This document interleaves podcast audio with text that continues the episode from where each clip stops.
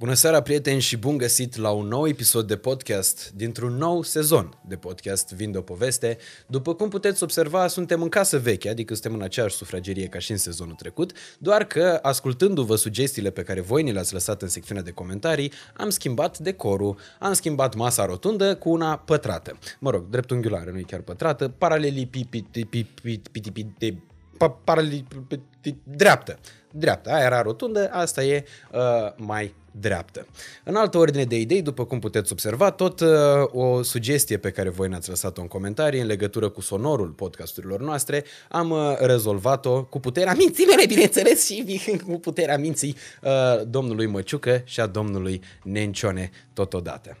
Uh, dacă apreciați aceste schimbări uh, pe care le-am făcut, bineînțeles, tot în secțiunea de comentarii vă rog să ne spuneți cum vi se par, dacă vi se pare un cadru mai frumos, uh, cel pe care l-am ales pentru acest sezon, ce ați mai modifica, bineînțeles, pentru că noi vom ține cont de aceste sugestii pe care voi uh, vă rog să ni le lăsați în secțiunea de comentarii. De asemenea, pentru a putea începe acest uh, podcast, nu uitați să lăsați un like, iar la final, dacă vă place, să-l distribuiți și prietenilor voștri. Dacă nu vă place, distribuiți-l dușmanilor. Invitatul meu de astăzi uh, este unul dintre copiii care s-au născut celebri sau care erau celebri încă dinainte de a se fi născut. Uh, pentru a trece direct la subiect, invitata mea, pentru că este vorba despre o ea, uh, este absolventă de design la Londra, absolventă de liceu francez în București, uh, Ana Denual, uh, și uh, totodată este fica celei mai prolifice prezentatoare de știri din istoria televiziunii românești. În nu în ultimul rând, este și iubita celui mai bun prieten pe care eu, uh, unuia dintre cei mai buni prieteni pe care eu i-am avut până acum, pentru a nu se supăra uh, ceilalți foarte buni prieteni ai mei, puțin la număr, dar mari la suflet. Uh, dacă v-ați dat seama despre cine e vorba și uh, dacă nu v-ați dat seama despre cine e vorba, alături de mine în sufragerie pentru primul episod al acestui sezon nou de podcast Vind o poveste, nimeni altcineva decât Alexia Eram. Bună seara, Alex! Bună seara, mulțumesc de acea introducere! Ți-a plăcut? Da, foarte mult. Am gândit-o, să știi, chiar m-am gândit mult la ea și de dimineață am stat și m-am gândit, bă, în seara asta vine Alexia să văd cum să o prezint, cum să o introduc, cum să uh, o fac să se simtă cât mai bine aici, foarte ca să poată să-mi spună toate secretele ei. Bine. Așa să fie. Uite, hai să începem uh, direct uh, podcastul ăsta cu un joc, pentru că am schimbat și formatul, doamnelor și domnilor, uh, nu în uh, mare parte, dar în uh, anumite detalii, uh, ca să facem uh, situația să fie puțin mai antrenantă. Uh, eu îți mulțumesc foarte mult pentru că ai venit aici la, la podcast, așadar o să-ți mânez acest cec de un milion de euro. L-a scris domn Măciucă pentru că n-am mai avut timp să-l printăm, azi fiind duminică în momentul în care tragem acest podcast. Și ce aș face eu cu un milion de euro? Mm. Mm. Și îmi place că ai ghicit întrebarea. O să zic că lumea că ți le-am dat dinainte. Chiar nu știu ce întrebare o să-mi pun astăzi, deci uh, doar am fost inspirată. Hai să ne gândim că Deci ai, asta este întrebarea, da? Da, da, da. Ce ai face cu un milion de euro dacă eu acum ți-aș... Dacă acel cec ar avea uh, o valoare reală și chiar ai putea să te duci cu el uh, la o sucursală de bancă și să-i uh, treci în contul tău? În primul rând, o mare parte din bani uh, nu i-aș cheltui și aș pune deoparte, iar apoi, să zicem, 500 de mii. Okay. I-aș pune deoparte.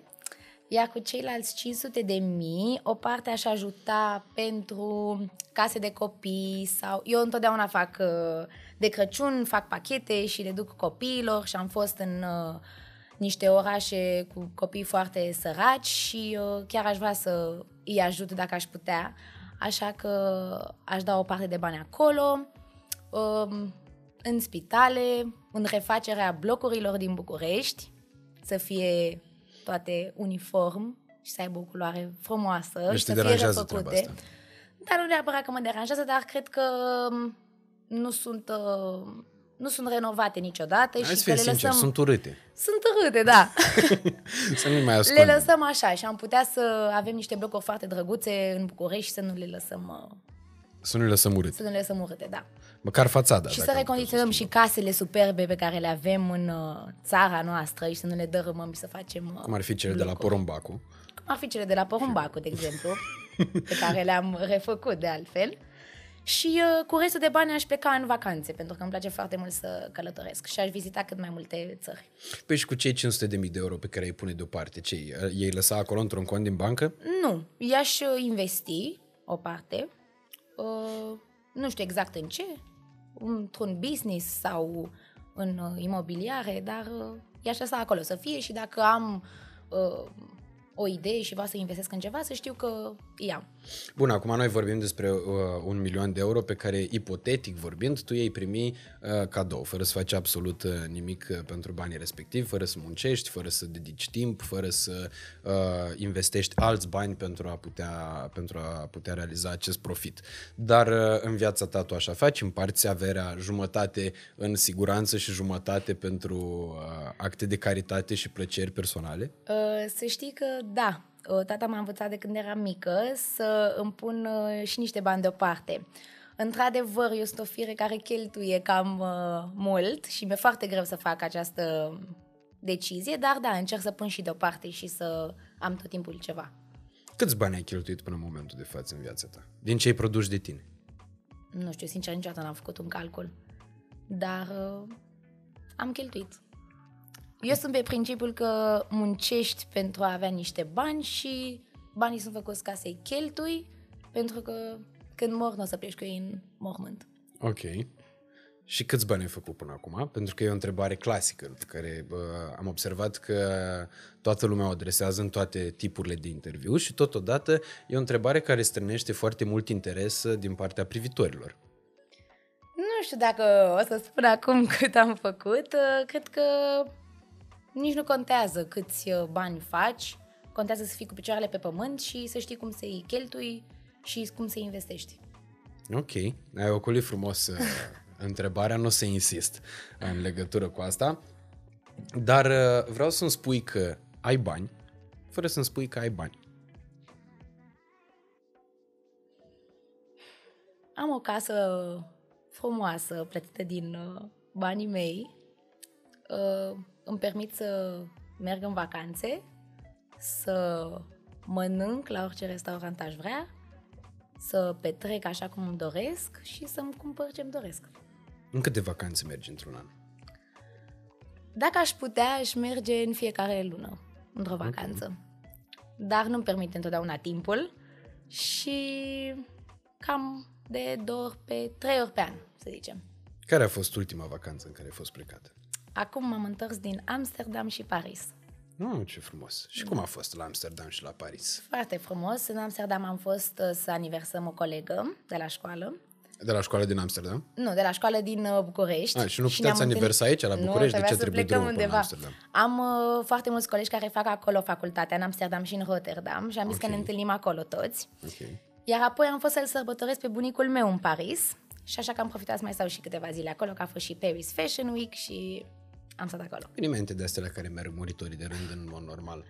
Să știi că nu am mers, n-am mers la nicio prezentare, deși mi-aș fi dorit, dar e bine să fie acolo în timpul uh, Fashion Week-ului pentru că poți să întâlnești niște oameni cunoscuți uh, oriunde.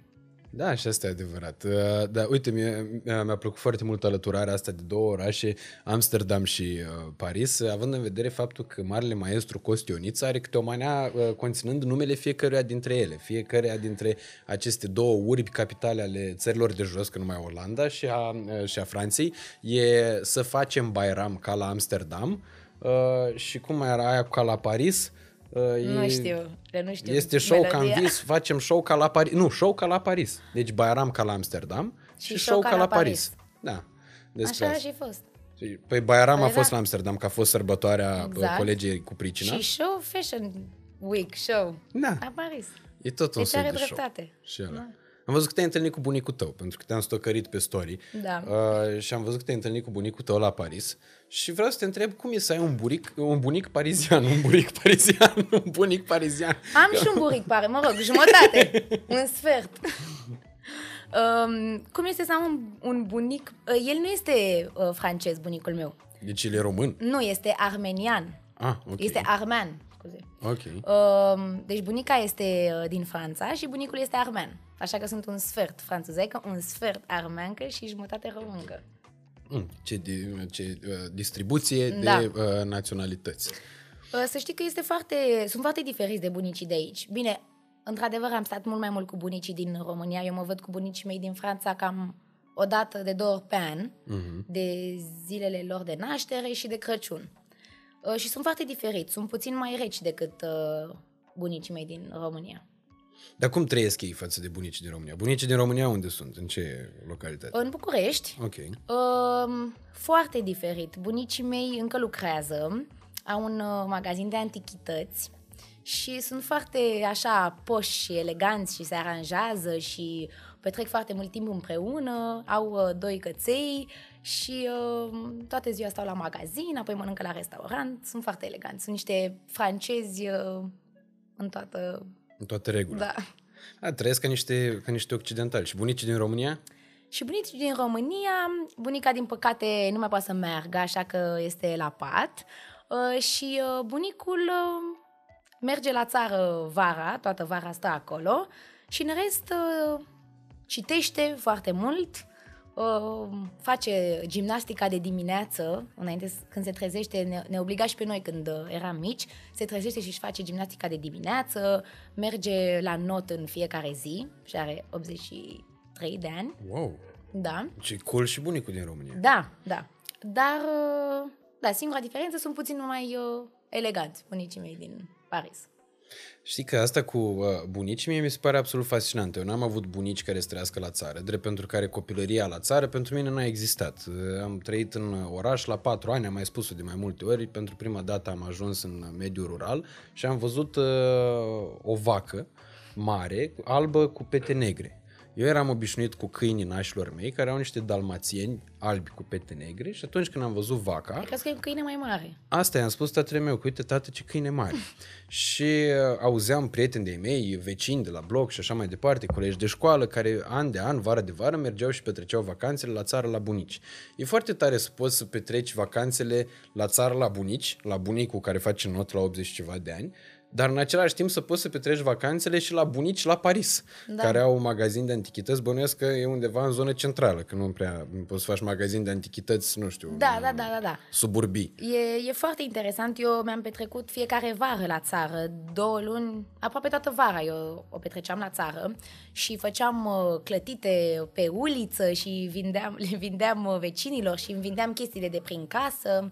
Mergeam la ciurdă de dimineață și seara când trecea vaca și uh-huh. bivola, mergeam și uh, mulgeam lapte și stăteam acolo toată vara. Și în schimb, când merg la Paris, da, este total uh, diferit. Mulci caviarul, nu mai Da, mulci mult vacă. caviar, nu mai mult vaca. și beau uh, ceaiul uh, de la ora 5, că și ei beau ceai la ora 5, nu știu de ce. Dar fără degețel așa ridicat. Da, da atenție, cea mai mare greșeală, să nu ridicați degetul, beți ceai. Uh, și uh, da. Degetul merg ăsta se vara- ridică numai la espresso. La ceai nu. Nici, nu știu- nici nu știu dacă se ridică. Nicăieri, nu, nicăieri, niciodată nu. Păi da. și eu merg, uh, uite că mi-ai zis că încep pe Coasta de Azur și merg pe Coasta de Azur vara ca o casă acolo. Ah, ce frumos. Deci avem uh, tot o țară Da. din Franța. E, e Da, foarte na. mișto. Da, țara... diferite. Păi tot că e și E tot la cu asta de țară. Azur e Provençal maritim. Da, deci, tot este tot la țară. Da, e tot provincie. Numai că nu se suportă deloc. Da. Acolo Sudiștii mergem- cu, ce- cu para, Da, parizienii. acolo mergem de dimineață, ne luăm uh, pâinea de la o cafenea, ne bem, uh, Boulangerie. oui, ne bem uh, am ții cafe și stăm la Am, piscină. ți- am ți cafe. Tot, totul este mic la ei. Da. Un petit café, un petit croissant. Da, e frumos. E, uh, e o treabă, știi? Să te naști uh, într-un uh, mediu care să-ți poată conferi toate lucrurile astea. Uh, te plasează automat uh, cu foarte multe avantaje. Avantaje pe care presa în jurul tău le-a speculat de foarte multe ori. În primul și în primul rând, rare ori am auzit vorbindu-se despre tine ca fiind Alexa Eram. Tot timpul ai avut uh, ba titulatura de fica Andreesca, ba titulatura de iubita lui Mario Fresh, dar foarte rar se vorbea despre Alexa Eram ca fiind Alexa Eram uh, și despre realizările tale care nu sunt puține și despre care aș vrea să vorbim uh, mai mult. Te-am întrebat despre uh, partea asta financiară pentru că ea strânește foarte mult atenția și curiozitatea uh, privitorilor mai de toate tipurile. De foarte multe ori eu, uh, cunoscându-te pe tine, am fost implicat în foarte multe polemici în care se vorbea despre uh, banii pe care tu i-ai, în care se vorbea despre activitatea ta, despre sprijinul pe care familia ta ți l-a oferit de foarte multe ori și vreau să dezvoltăm puțin subiectul ăsta, dacă ești de acord. Sigur. Așa cum te-am uh, rugat să-mi spui că ai, fără să-mi spui că ai, urmează să te rog să-mi spui că ești, fără să-mi spui că ești, pentru că dacă nu ai fi fost, nu ai fi avut și dacă nu ai fi, uh, nici nu ai avea. Mamă! Um, Deci dacă nu ar fi fost uh, fata Andreesca, da? Nu, dacă n-ai Sau fi dacă fost... n-ai fi fost... Cum ești tu? Spune-mi cum ești tu. Spune-mi că ești fără să-mi spui că ești. Măi, eu uh, sunt uh, de 2 ani pe picioarele mele, Ok. ca să înțeleagă toată lumea, uh, să nu se mai facă speculații. Întotdeauna am avut uh, sprijinul uh, părinților, nu se pune problema. Uh, și cred că um, dacă nu aș fi făcut uh, ce am făcut și nu eram o persoană, nu știu, interesantă sau aș fi făcut lucruri uh, inteligente și interesante, oamenii nu, m-am, nu m-ar mai fi urmărit. Și nu știu, cred că se speculează, adică cred că oamenii, dacă tu vii dintr-o familie cu bani, automat uh, tu uh, nu știi să faci anumite lucruri sau uh, nu știu, speculează că eu o să am tot timpul, uh, eu am, am tot timpul ajutorul uh, părinților și părinții mei m-au educat uh, foarte bine și întotdeauna au vrut să înțeleg uh, valoarea banilor și uh, că trebuie să muncești pentru ceea ce ai.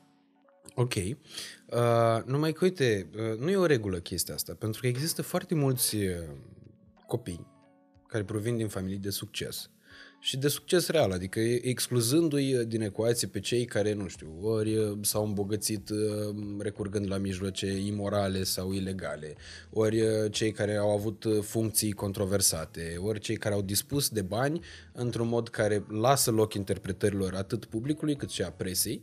Uh, vorbim strict de cei care, într-adevăr, uh, copii a căror părinți au făcut uh, bani mulți, cinstit, uh, și au produs plus valoare uh, în, uh, în economie și chiar și în, uh, în societatea românească, dar copiii nu s-au ridicat niciodată, n-au reușit să se ridice la nivelul valorii părinților. Pentru tine uh, a fi fica Andreesca, ceea ce multă lume nu înțelege necunoscându-te, uh, e uh, un privilegiu și totodată o foarte mare presiune care, se, uh, care apasă asupra ta, pentru că înto- întotdeauna vei avea ceva de demonstrat oamenilor din jur în legătură cu capacitățile tale, cu ceea ce poți tu să, să oferi celor din jur, în lipsa statutului de Alexia Eram, fică a Andrei Andreescu.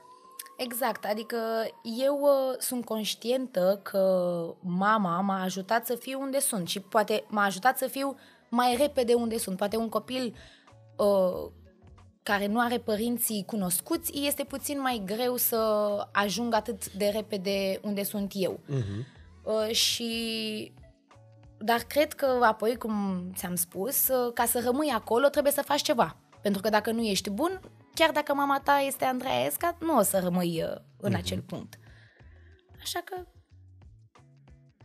Da, bun, dar hai să o luăm uh, uh, puțin altfel. Uh, celor care nu te cunosc, celor uh, puțini care nu au aflat încă cu ce te ocupi, uh, cum te-ai descrie tu și cum ți-ai descrie tu activitatea cât mai uh, succint? Cu ce se ocupă Alexa Eram și uh, în ce își canalizează ea energia, de unde uh, îi vin uh, veniturile? uh, eu sunt uh, content creator, să spunem acum, că oam- oamenilor nu le mai place să spună influencer, deși eu Ok. n-am nicio problemă cu acest cuvânt, deci pot să spun că sunt influencer. Uh, sunt activă și pe YouTube, uh, dar uh, în ultima perioadă nu am mai fost atât de activă. Și uh, da, social media în general, adică eu de aici îmi iau uh, toate veniturile, colaborez și cu A-List, cu revista mamei mele, unde fac o pagină de shopping uh-huh. și uh, înainte făceam și o emisiune tot despre uh, fashion. Și cam atât asta fac. TikTok, uh, Instagram, YouTube. Și îți place TikTok-ul? Da, îmi Că place. e o întreagă bă, dezbatere pe tema TikTok-ului în perioada Uh, asta. cred că depinde, uh, nu știu, eu de exemplu, eu nu am niciun TikTok de, uh, care mi-apare la For You, mie nu mi-apare niciodată, nu mi-apar români și chestiile dubioase uh, de pe TikTok. Uh, poate, nu știu, depinde ce cauți. Eu mă uit doar la cei din afară și este o platformă de divertisment până la urmă, de dans și partea asta a TikTok-ului îmi place. Mhm. Da, pe, uh, pe orice platformă. Așa a început, cred de că. fapt. Da, Cred da, că așa da. a început, ca și o platformă de divertisment, de dans, unde faci coregrafii și Păi înainte, din câte știu eu, se chema Musical.ly. Da, și eu aveam și atunci. Acum eu foarte nu- mult timp. am- Și Da, da, știam apoi mi-am despre ea. șters și când s-a făcut TikTok încă aveam videourile de acolo și le-am șters repede că... nu, nu era ok. Da, uh, într-adevăr, cred că e foarte important să știi să selectezi uh, informația care există pe orice platformă, pentru că până la urmă urmei și pe YouTube cred că există o grămadă de lucruri uh, Normal, și pe total Instagram, anapoda. și pe Facebook, peste tot, dacă... Mhm. Da, drept dovadă cea mai mare bă, campanie uh, antivaccin, cea mai mare campanie de dezinformare, cea mai uh, amplă uh, mișcare în, uh, în legătură cu subiectele cotidiene ale bă, ultimilor ani pandemici au, uh, au existat pe Facebook, nici de cum pe TikTok. Adică nu am văzut pe nimeni pe TikTok să bă, instige lumea la ieșit în piață și l-a dat uh, foc măștii cu bricheta. Da. Uh, așa că da, există peste tot și cred că e foarte important să știi să uh, Îți îți, selectezi. îți selectezi și să rămâi în bula ta până la urmă urmei, care e destul de, uh, e destul de sănătos să faci asta. Pe de o parte, într-adevăr, există uh, riscul de a te izola de realitatea uh, cotidiană așa cum este ea, Uh, Pe de altă parte, bă, e un uh, real câștig în momentul în care foarte mult uh, conținut inutil, inform- non-informație, foarte multă non-informație, n-ajunge să-ți încarce, să-ți încarce memoria. Și pentru copii. Mi se pare că nu este ok să fie atâta, atât de multe lucruri uh, care nu ar trebui să fie uh, acceptate pe TikTok și pe YouTube. Mhm. Uite, apropo de copii, uh, sunt foarte mulți uh, artiști, foarte multe persoane publice din România zilelor noastre, uh, a căror copii uh, sunt uh, extrem de cunoscuți și de virali chiar în uh, mediul online, evident având calitatea de fiu, fică a bă, respectivului sau a respectivilor. Și, uh, din nou, și aici este un, uh, uh, se dezbate foarte mult pe acest subiect, foarte multă lume blamează persoanele publice care își expun copiii în, uh, în uh, mediul online. Tu, uh, atunci când te-ai născut, nu era mediul online? Sau Da, era, nu dar era. știu, Cred Dar, că putea să te uh, expun eram, Andreea uh, Esca pe Mirc. Dar am, da, dar am fost uh, în uh, reviste, pe copertă și eram Ok. uh, destul de mică, nu știu câți ani aveam. Adică Asta nu voiam să te aveam, întreb. de fapt, cred că niciun an, aveam câteva luni și am mai avut și shooting-uri uh, împreună cu familia și eram destul de mici. Dar nu era ca acum, oricum, social media și să apar peste tot. Și dacă vrei să mă întreb cum m-aș face eu, nu știu că nu am încă un, uh, un copil ca să știu cum aș face dacă l-aș expune sau nu. Să vorbim și despre copil. în, uh, în curând, uh, sigur dacă uh, discuția o va, o va permite. Dar uh, până acolo, uh, uh, asta voiam să te întreb, care a fost prima ta apariție publică? Uh, Când ai, uh, ai făcut cunoștință prima dată cu celebritatea și când te-au recunoscut oamenii pentru prima dată? Am făcut cunoștință de când eram mică, dar indirect. Apoi am fost la câteva emisiuni uh, când eram destul de mică și la evenimente cu mama și îmi, luam și, îmi luau și mie interviuri. Și când am fost cunoscută drept Alexia eram prima oară, a fost uh, când am făcut o emisiune la Disney Channel, I Love Violeta, și atunci am avut eu primii mei uh, fani. I love Violeta, habar n-aveam că ai făcut asta. Da, este... Când se întâmpla? Uh, era serialul Violeta, nu știu dacă știi, de pe Mm, Disney nici Channel. pe Violeta nu... Era un serial uh, pe care tot, toți adolescenții uh, îl iubeau, iar apoi s-a făcut în mai multe țări această emisiune în care noi uh, eram prezentatorii emisiunii și dezbăteam ce s-a întâmplat în ce s-a întâmplat în episoadele anterioare. Întâi era Ok. episodul uh, I Love uh, Violeta, iar apoi era această emisiune. Și am fost uh, în Polonia, la Disney, am filmat acolo în fiecare lună, cred, filmam uh, 10 episoade cu Andra Gogan și cu încă o fată, Adina. Uh, și atunci am avut eu primii mei fani. Și atunci am mers la un concert aici la Violeta și a fost prima oară când a venit așa un cerc de copii și au venit la noi să facă poze, să le semnăm pe tricouri, pe, pe mână și eram foarte, foarte șocată. Și în ce an se întâmpla chestia asta? Câți ani aveai? Aveam 13 ani, cred. Ok. Deci nu, foarte, nu eram foarte mică. Și cum ai fost tu când erai copil? Ce făceai tu? Care erau activitățile tale preferate și... Uh, Mâncarea, Cum îmi era plăcea viața foarte ta? mult să mănânc. ok. În glumesc, de fiecare dată când plecam uh, de la școală îmi luam câte o pizza sau niște vreau să spun acum numele unui... Poți să spui, nu. Niște forneti, îmi luam Ok. o pizza și niște din alea cu ciocolată, de fiecare dată sau un Kinder, Bueno sau ceva.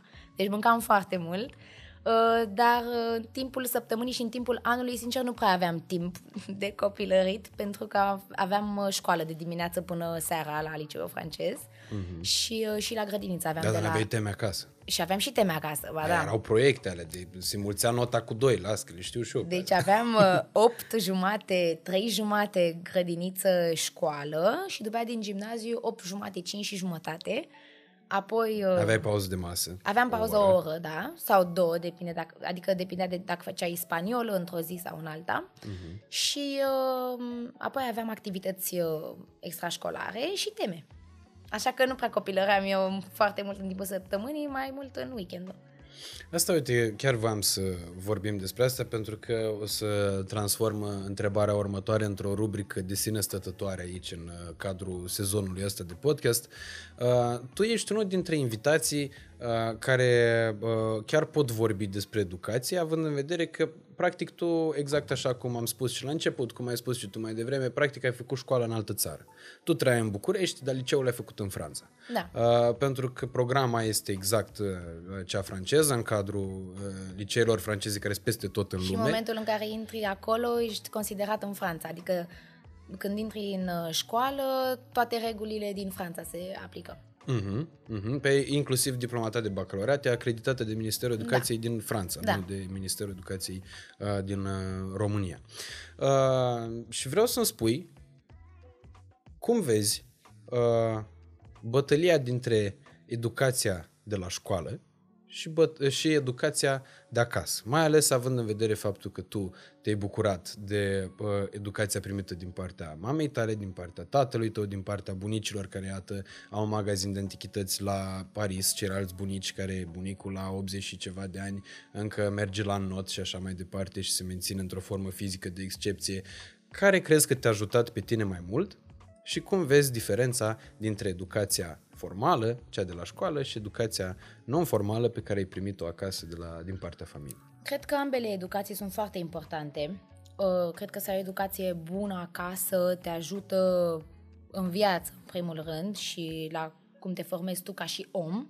Dar, într-adevăr, și educația de la școală este foarte importantă. Acum eu am avut norocul să să avem foarte multe lucruri și practice la noi la școală. Știu că în România este foarte mult pe uh, teorie și nu prea nu vreau să mă pronunț că nu știu și nu am făcut, uh, nu am făcut uh, liceul în România, doar că la noi avem foarte multe lucruri practice și făceam și foarte multe lucruri de uh, educație ca acasă, să spunem așa. De exemplu, un exemplu, av- eram uh, la grădiniță și uh, trebuia să avem grijă de un maimuțoi, era câte un, cât un om așa, și fiecare uh, elev din clasă o săptămână trebuia să aibă grijă de el. Și asta, de exemplu, nu știu, te ajuta să fii responsabil și trebuia să uh, stai cu el, să ai grijă de el, iar apoi să scrii pe un carnețel tot ce ai făcut cu el în săptămâna respectivă. Apoi îl aduceai, înapoi prezentai uh, vacanța ta cu respectivul, cred că îl chema Ciupi, da, ciupi.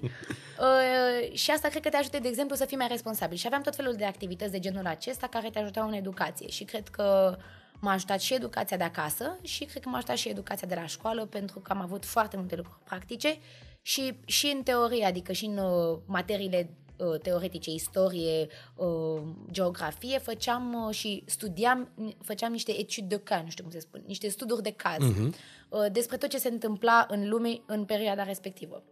Și cred că m-a ajutat foarte Evenimente din, uh, din actualitatea Da. vremurilor. Din actualitate, da, și și din uh, actualitate. Uh-huh. Să spunem că dacă era, de exemplu, vorba despre atentatul de la Charlie Hebdo, voi discutați despre Exact. atentatul de la Charlie Hebdo Da, la școală. chiar am discutat despre asta, da. Și Ok. aveam un studiu de caz pe tema asta. Iar apoi se lega, evident, cu uh, capitolele pe care le aveam uh, despre, nu știu, terorism, de exemplu.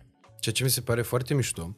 Uh, și uh, chestia asta o văd uh, potrivită, mai ales pentru faptul că uh, în România, nu știu dacă uh, ți s-a povestit sau dacă prietenii tăi care au făcut școala în uh, România, de fiecare dată, de exemplu, când erau alegeri, când uh, toată atenția opiniei publice și a întreg societății românești era axată către un eveniment politic, ni se spunea în mod repetat la școală că în școală nu facem politică.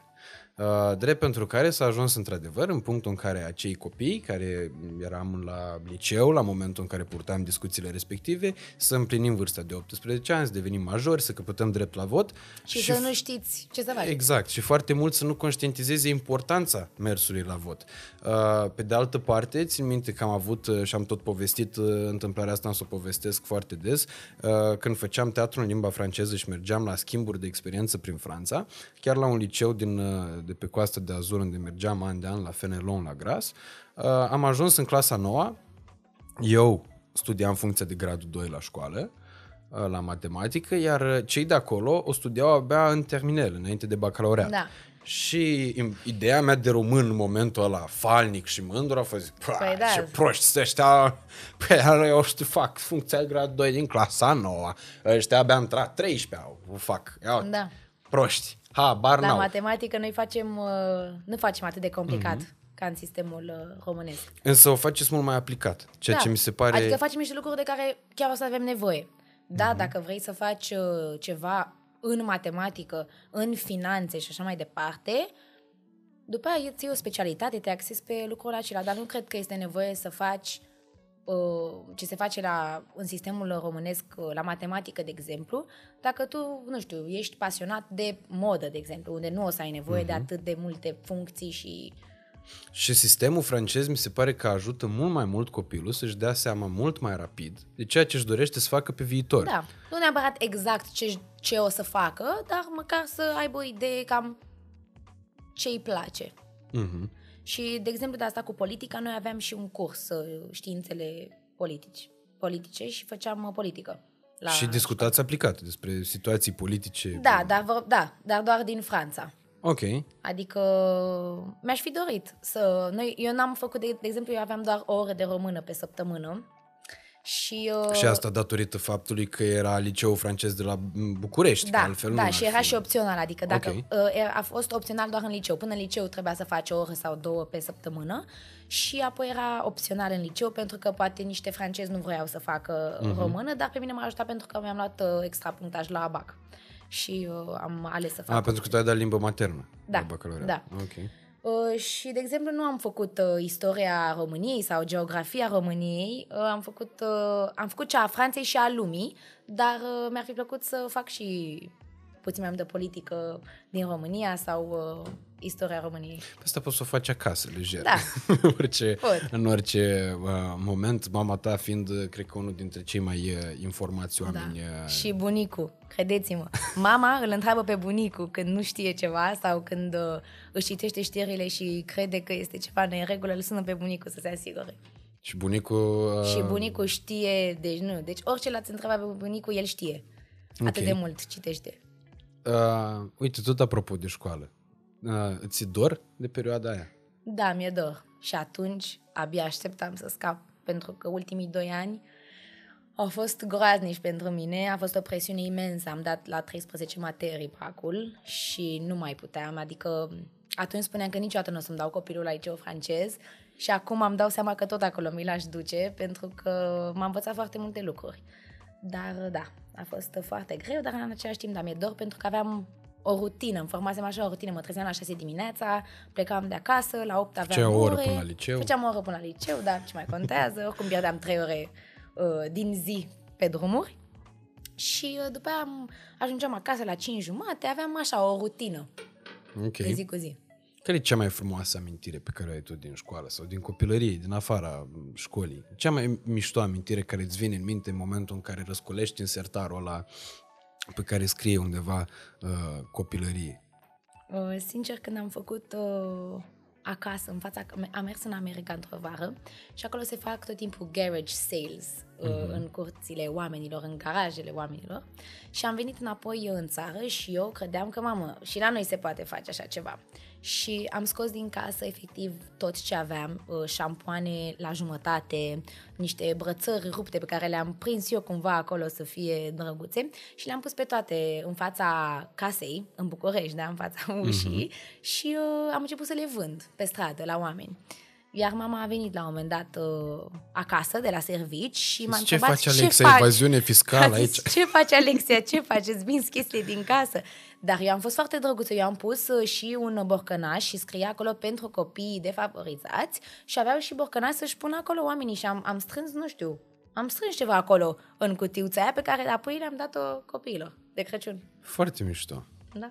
Foarte mișto. Uite, o treabă foarte, foarte faină. Apropo de garage sales și de asta cu uh, America și cu ceea ce fac americanii, uh, mă simt dator să-mi cer scuze oamenilor care se uită la noi și ție care te uiți chiar în, uh, în dreptul meu în momentul de față, pentru că n-am mai găsit bandă dublă izoler și n-am vrut nici să găurim tapetul la oamenii ăștia de unde am închiriat apartamentul, ca să putem să punem tabloul ăsta aici pe perete lângă mine. Pe- Era tot parte din decor, numai că a venit așa intempestiv uh, aseară, chiar din America, din Times Square, dacă o să putem în montaj o să vă pun uh, bucățele din filmuleț, cum l-a pictat cineva cu spray-uri, uh, chiar în Times Square, un tablou cu Batman, că mie îmi place foarte mult Batman, dacă nu v-ați dat încă seama, e și capul lui Batman aici pe masă uh, și mi l-a adus uh, prietenul meu Cioran, care a fost în, în America, așa că promitem că până la următorul podcast va fi aici uh, pe perete tablou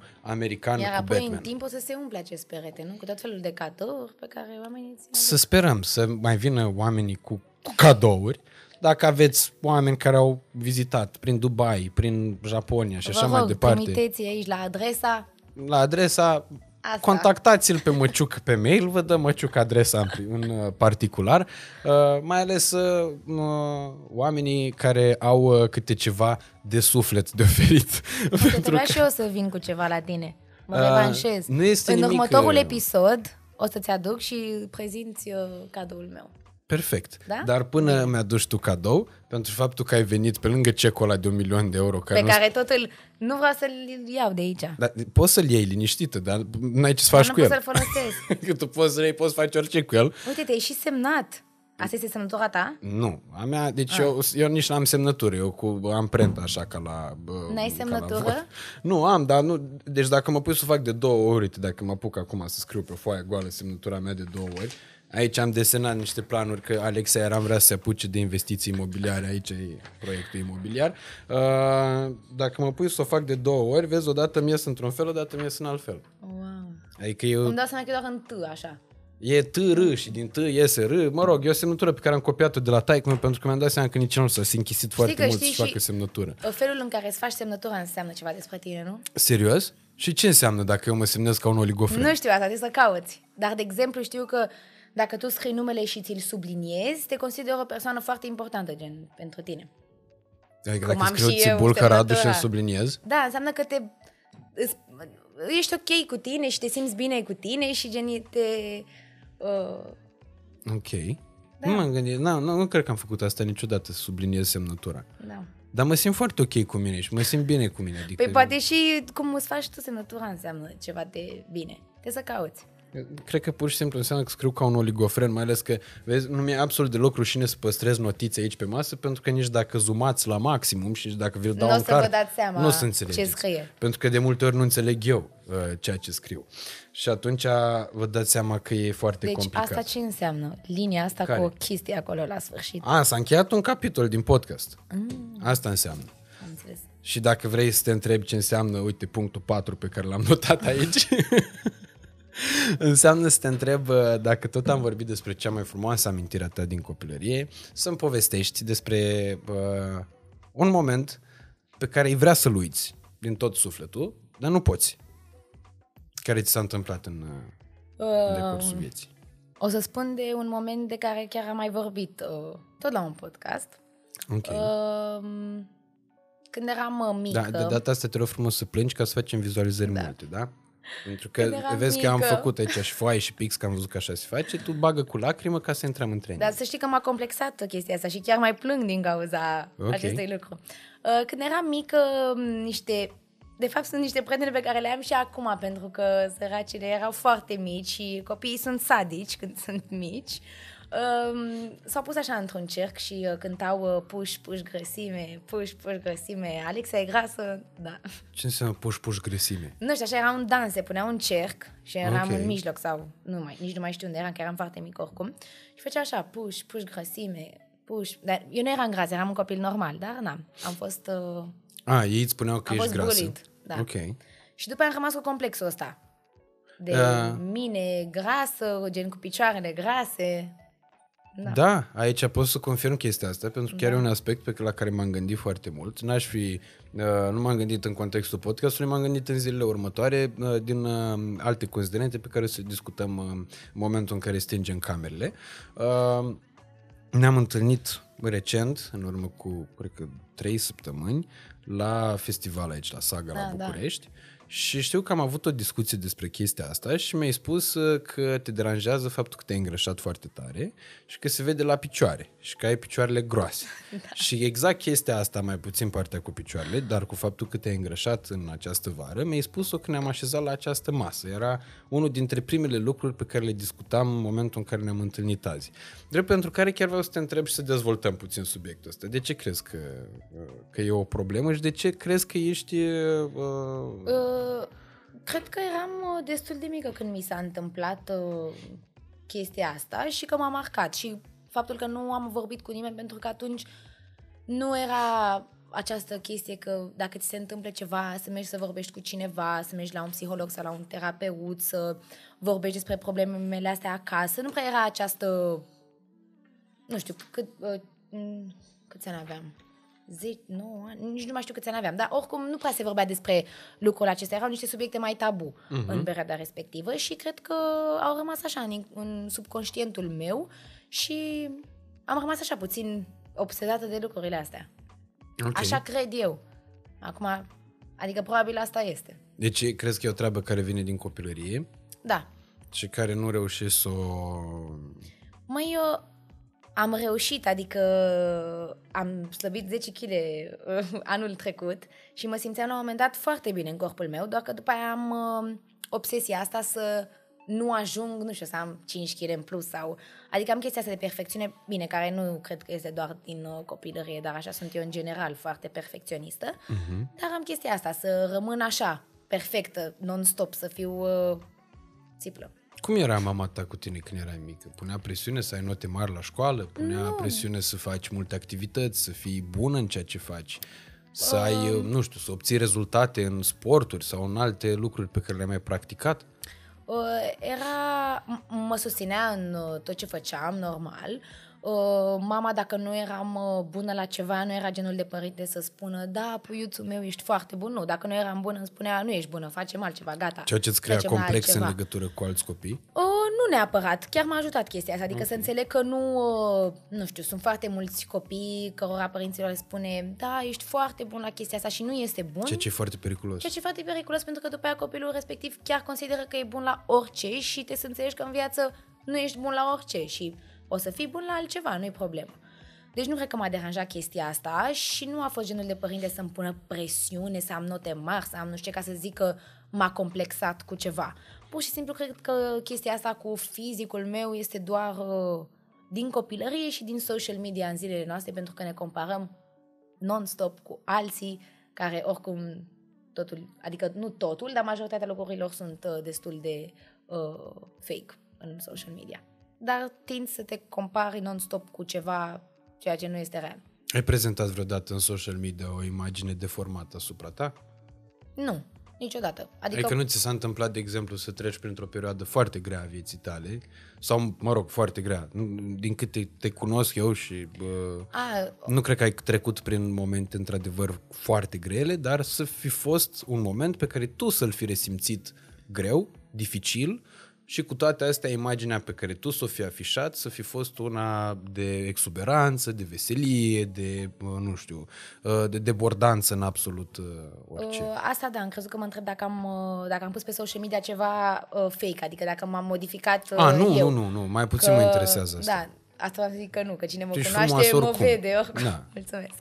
Uh, dar, uh, da, n-am cum să vă mint. Da, chiar am făcut asta, pentru că ca orice om uh, treci uh, prin perioade mai bune și mai, uh, mai puțin bune Și da, sincer încerc să îmi țin uh, partea asta privată mai mult când mi se întâmplă ceva mai, uh, mai rău în viața mea să nu le arăt uh, oamenilor neapărat. Dar nici nu sunt extrem de fericită și sar în de bucurie dacă trec printr-o perioadă proastă și nici nu-mi place, nu-mi place să fiu genul să mă plâng pe social media sau să le povestesc oamenilor, să încep să plâng pe story-uri sau așa mai departe. Nu este genul meu de a fi, nu-mi place să mă plâng punct în general. Știi că înainte era oarecum rușinos să faci asta, să bă, arăți în social media bă, Una, da. anumite aspecte ale vieții tale, să le expui public, anumite aspecte uh, care nu îți, uh, nu știu, nu care sunt nu ești cel, perfect. Da, nu sunt cele mai bune. Da. Uh, nu ești fericit, nu ești, nu știu, nu, e, nu ai silueta pe care ți-o dorești, nu ai tonusul pe care ți-l dorești, nu ai nivelul financiar pe care ți-l dorești și așa mai departe. Uh, de ceva vreme încoace, de este când... invers. E taman invers. Foarte multă lume a observat faptul că generează hype Da, și dar foarte exagerat discutat. câteodată, Da. zic eu.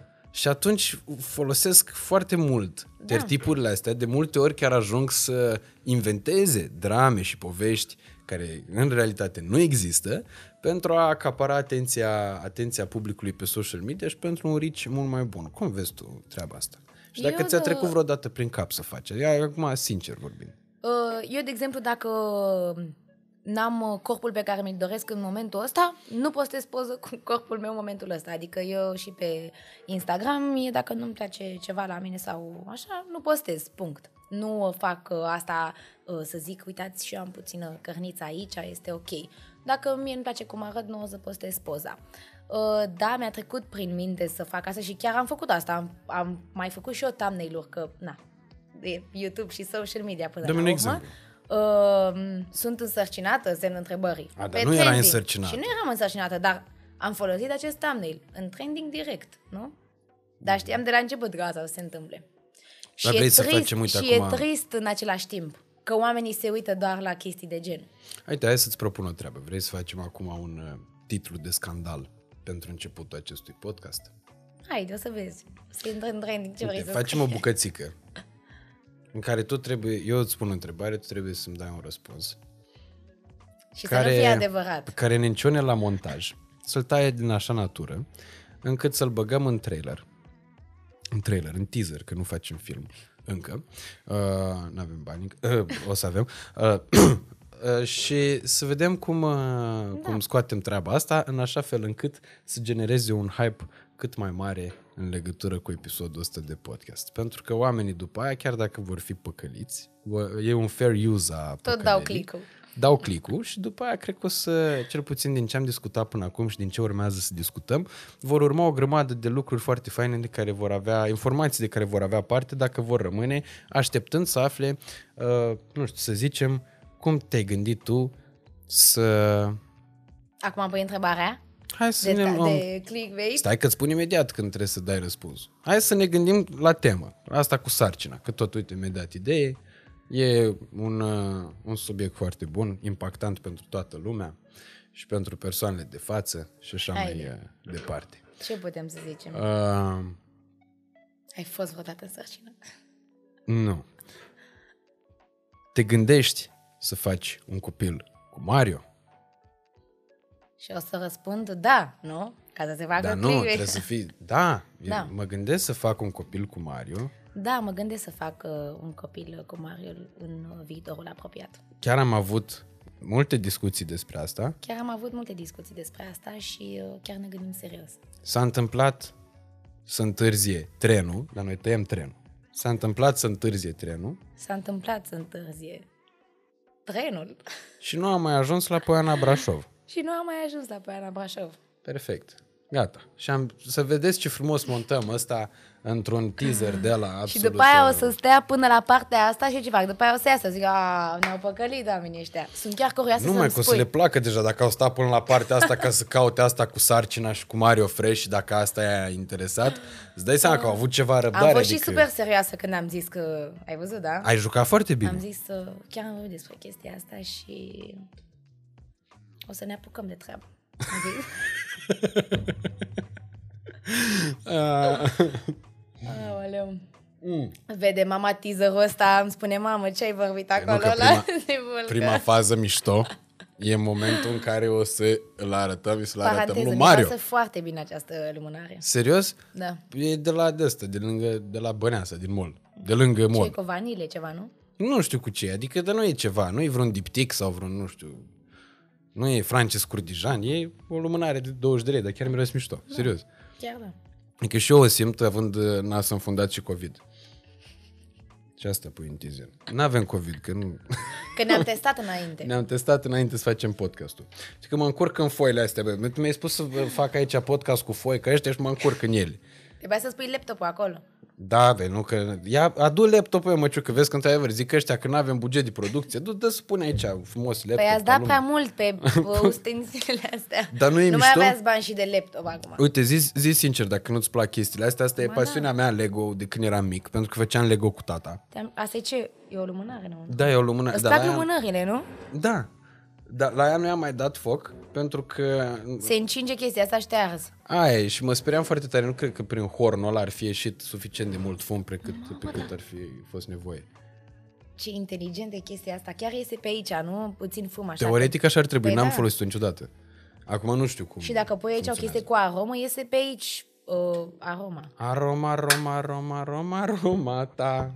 Iese, uh, cred, nu știu, o să vedem. Uh, Pe mine mă plictisesc foarte rău Lego-urile. uite, ne-am... N-am uh, deloc răbdare. De ce, serios? Da, deloc răbdare. Dacă Mamă. greșesc o chestie, mamă, la arunc și gata. Deci noi am făcut-o ca bă, team building și am uh, uh, îmbinat-o cu uh, plăcutul, adică uh, cu utilul, adică cu faptul că aici pe această masă Batman-ul ăsta e foarte reprezentativ pentru mine. Aia nu m-au lăsat să iau mașina lui James Bond, că vreau să fac Aston Martin lui James Bond, apropo că am fost aseară la film. Și mi-au zis că, bă, Cum a că, fost? că era 16+. Plus. E foarte mișto filmul. Foarte mișto. Îți recomand și tu nu-mi pune multe întrebări că uh, pot să-ți dau din casă în orice Nu, secundă nu, că nu, eu nu sunt cretin și nu prea pot să țin Bine. secrete și de astea. Uh, dar îți recomand neapărat să te duci la el. Și atunci am schimbat uh, Aston Martin cu Taj Mahal că le-a plăcut lor mai mult, că le era 16 plus și ăsta le-a a fost mai solicitant. Și am făcut împreună cu mă, Măciucăș și cu domnul Nencione, le-am făcut pe amândouă, ne-am simțit și bine, am făcut și niște chestii faine și mi-am adus aminte și de copilărie și de altele. E chiar foarte, Doar o foarte dată am fain. făcut un uh, Lego. Adică, de fapt, am ajutat un prieten să facă un Lego. E, e mișto, nu știu, mie mi se pare că stimulează foarte tare gândirea. Da, da. La un moment dat doar mă plictisesc. Uite Atâta că tot. am dat-o foarte mult în hlizeală în uh, momentele astea, mai ales cu asta cu sarcina și cu teaser-ul Da, nici ăsta nu mai știu că făcut am fake filmat-o. live. Așa. Uh, și uh, cred că e momentul oportun să te întreb care a fost cel mai amuzant moment din, uh, din viața ta pe care l-ai trăit vreodată și cea mai amuzantă amintire care îți vine în minte în momentul în care te gândești la asta. Ceva la care în momentul în care te gândești n-ai cum să nu te abții să nu râzi. Mamă, ce mai Nu știu să vă, să vă spun, nu știu să spun. Um, nu sunt o fire foarte amuzantă, sincer. Trebuie să mă gândesc la ceva. Ceva chiar trebuie nu să știu ți să- se fi întâmplat. Deci chiar nu știu să spun. Iar dacă nu, uh, nu-ți vine un moment de ăsta amuzant, uite, îți spun eu că după ce terminăm uh, de montat teaserul ăla cu sarcina Așa. și îl arătăm lui Mario și îl vede și doamna Andreea Esca, o să fie un moment foarte, Foarte amuzant, amuzant. dacă nu chiar tragic. Adică Tragicomedie. vom putea sări foarte ușor de la o extremă la alta, pentru că știi cum era în versul ăla lui Grasul XXL din melodia Te cunosc de undeva, Grasul XL pe care tu îl place foarte mult, că a fost și la ziua ta, am văzut. Da. Uh, zice așa, e o linie subțire între, Între dragoste dragoste. și ură. Da. și atunci așa e și aici. Între Asta, am- nu, asta zice între dragoste și ură? Nu, între dragoste și frică. Spune. Nu, între dragoste și ură, nu așa zice? Nu, spune este o linie foarte subțire între dragoste. Ia caută și să vedem. frică. Te cunosc de mult. Asta spune. Am în minte vocea ta. Te cunosc. De undeva. Și vezi că îți dă emisiunea aia de la Antena 1. Da. Și a, vezi atunci ceartă de la Andreesca. Că ai vorbit aici, ai venit la podcast și ai vorbit despre Antena 1. Versuri. Lasă asta cu sarcina, că asta e nimic. Versuri. Versuri. Versuri. Te cunosc de undeva. Stai că mi-au apărut astea de Virus. Nu da click pe că ai văzut că acum... Este o linie subțire între dragoste și frică. Aoleu. Vedeți? Da, vezi, n-am... Așa e și aici. Mă rog, e același principiu. E o linie subțire între amuzament și Da. uh, tragedie. Am avut foarte multe momente amuzante, dar nu știu să vă spun acum unul. Dar poți să te gândești să lași în comentarii în momentul în care postăm podcastul. și Bine, mă gândesc lași și vă... acolo. Da, da, da, scriu. Povestea întreagă, știi, de mai po- Da. polilogia de aia de o pagină și ceva, de- trebuie să dai afișează mai mult, știi? uh, show more. Bun. Uh, am lămurit-o pe asta cu faptul că, într-adevăr, faptul că ești uh, fica Andreesca uh, și nu numai, și a tatălui tău, uh, care în uh, aceeași măsură este un om uh, extrem de puternic și de uh, bine văzut, uh, atât uh, social cât și profesional, uh, chestiile astea clar te-au ajutat. Însă, în afară de familia ta, care e persoana care te-a ajutat cel mai mult în viață? Până în momentul în care noi vorbim uh, aici. Deci, cum ai spus, în primul rând, mama și cu tata, care a fost întotdeauna lângă mine și m-au susținut. Uh, iubitul meu, Mario, care el m-a împins să îmi fac contul uh, public și care a zis că ar trebui să fac uh, o carieră din asta, pentru că eu aveam până când m-am cunoscut cu el, îl aveam pe uh, privat și nu prea mă gândeam la aspectul ăsta. Vezi că asta e o Și- treabă paradoxală, iartă-mă că te întrerup. Majoritatea iubiților foarte posesivi, cum nu e cazul lui Mario. Da, pune și mie, te rog. Da, imediat, iartă-mă, te rog frumos. Îmi place foarte mult acest vin, este foarte spumant și... Uh, E un vin foarte mișto, e de la uh, prietenii noștri de la Alira, doamnelor și domnilor. Uh, E o fetească neagră, stimați. Mamă, cum am pus ca la nuntă la Belcești, ferească Dumnezeu. Da. A, ieșit, uh, a ieșit foarte mult uh, cu plăcere, a ieșit foarte mult, uh, foarte multă spumă și n-am mai văzut. E, o, e vorba despre o fetească neagră uh, roze, foarte mișto, e un vin spumant uh, care lasă în uh, urmă niște note de fructe de pădure și de fructe roșii absolut uh, senzaționale. Un vin pe care vi-l recomandăm, Senzațional. mai ales în perioada asta cât încă mai e puțin căldură, iar dacă nu, la evenimente speciale, cu siguranță, cred că merge foarte bine, la ocazii festive și așa mai departe. Nu e un vin care se bea în cantități foarte mari. Uh, Nu ca noi, că o să terminăm sticla asta de vin. Exact, dar bine, nu, Da, e un moment festiv, putem să-l considerăm Ah, festiv, bine, că ai bine. anunțat sarcina aici, ai Exact, anunțat exact. treabă, deci e un moment festiv. Da. Iar uh, cât despre uh, tine, Alexia, ți-am dat un cadou fictiv la începutul podcastului. Mulțumesc. Da? Să-ți dau și un cadou real. Nu e din partea mea, evident, e din partea celor de la Alira, de la prietenii Mulțumesc noștri mult. care susțin acest podcast, după cum ai spus. Este Mulțumesc. exact vinul spumant despre care spuneai că îți place foarte mult. Chiar îmi place. Și- Mulțumesc mult. Hai că-l punem. să sărbătorești o realizare. Uh, faptul că, asta uh, povesteam înainte, faptul că uh, majoritatea iubiților posesivi, uh, cum nu este cazul Mario, uh, ce fac? Fac, uh, le interzic uh, sau încearcă, să știu că e asta cu interzisul deja sună a violență domestică, știi, numai prin, uh, prin nuanțare. Uh, Le interzic, uh, le, încearcă să-și convingă partenera să nu uh, posteze uh, Atât de poze, mult, să nu da. posteze mult. El, din contră, te vezi, paradoxal, te-a încurajat să postezi foarte mult și să faci o carieră din chestia asta. Da. Chiar m-a ajutat foarte mult. Și în afară de el, toți oamenii cu care am lucrat și cu care lucrez uh, m-au ajutat în uh, a deveni cine, cine sunt acum. Și Care le ți- mulțumesc. Care ți-e cel mai drag om din showbiz-ul românesc? Din showbiz-ul românesc, uh, Mario Fresh. Nu, dincolo de el. Um, nu contează fată sau băiat, nu? Nu, oricine. Tu ți bulcă. A, mă, serios? Nu, zi, zi, zi sincer.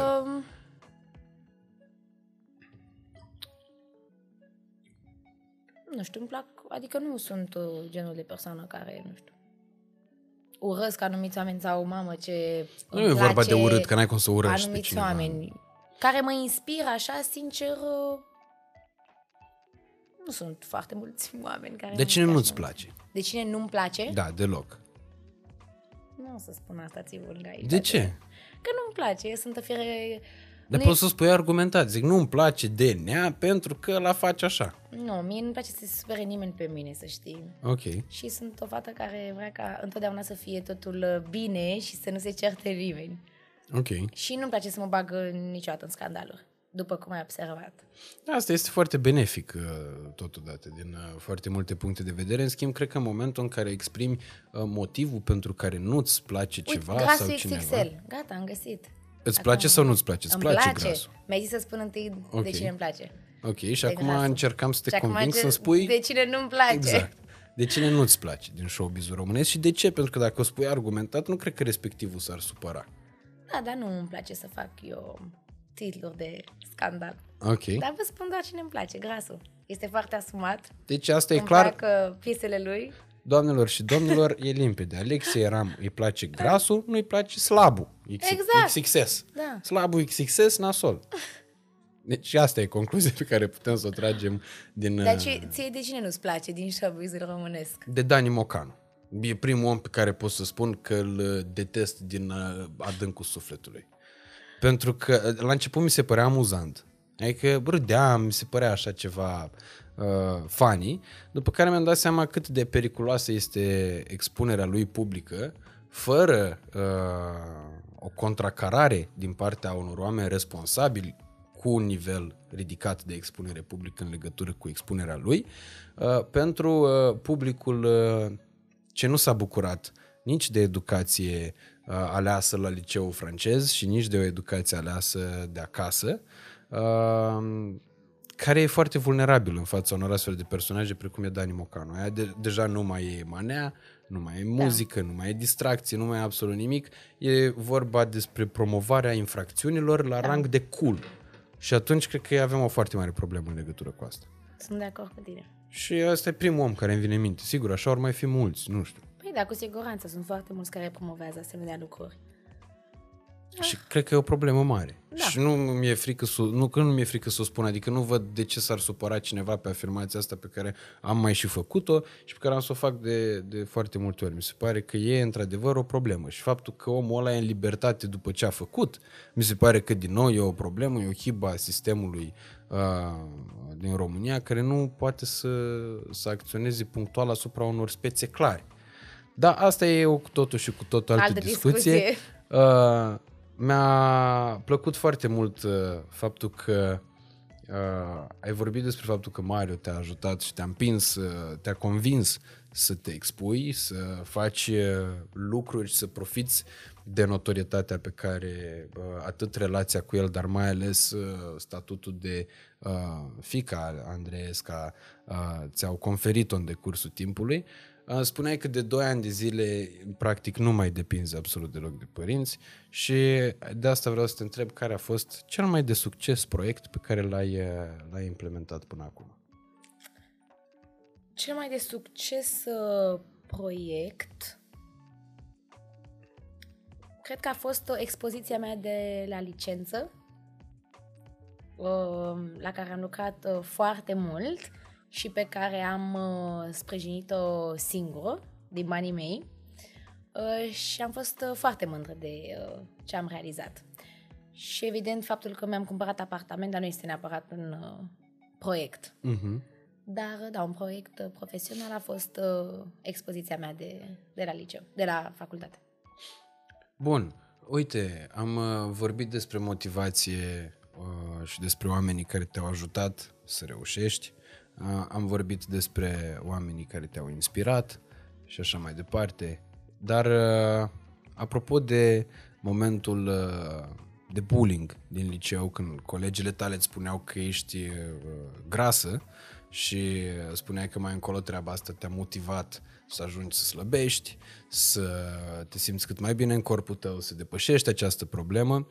Uh, vreau să te întreb când ți s-a întâmplat să ai parte, dacă ai avut, de această motivație negativă. Adică o, uh, când ai întâlnit oameni care nu-ți plăceau, care nu ți-au plăcut niciodată, care te-au făcut să suferi, dar gândul la ei te-a ajutat foarte mult să reușești.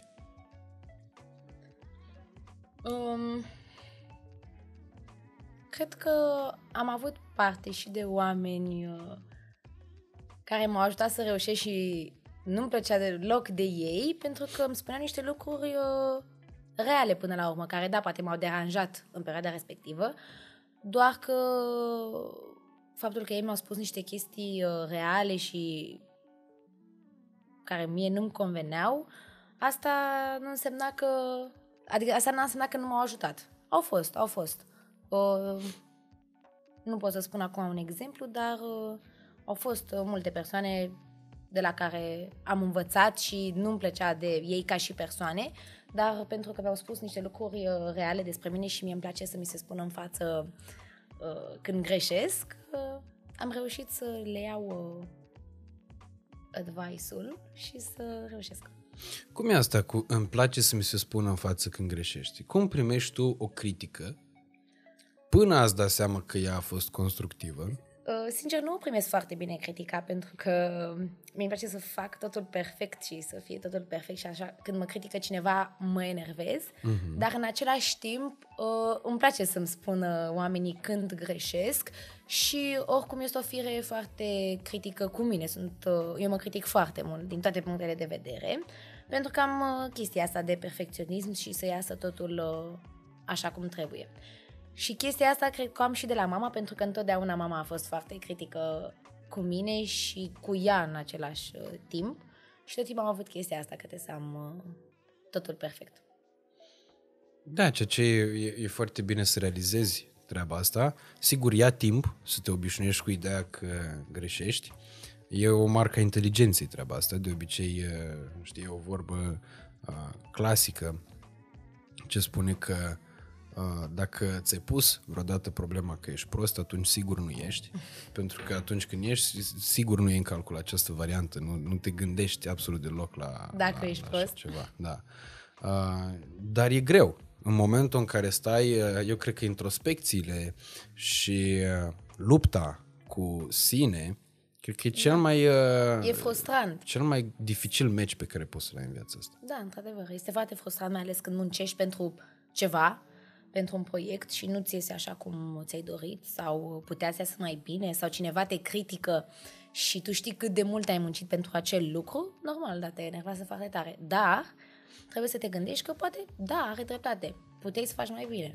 Sau anumite lucruri nu sunt ok. Dar cum te-ai regăsit în momentul în care ai ajuns să uh, simți despre tine că ai, uh, ai anumite probleme nu știu, de comportament, probleme de perspectivă și așa mai departe, uh, momente în care ai realizat problemele cu pricina și ai început să lucrezi înspre a le rezolva?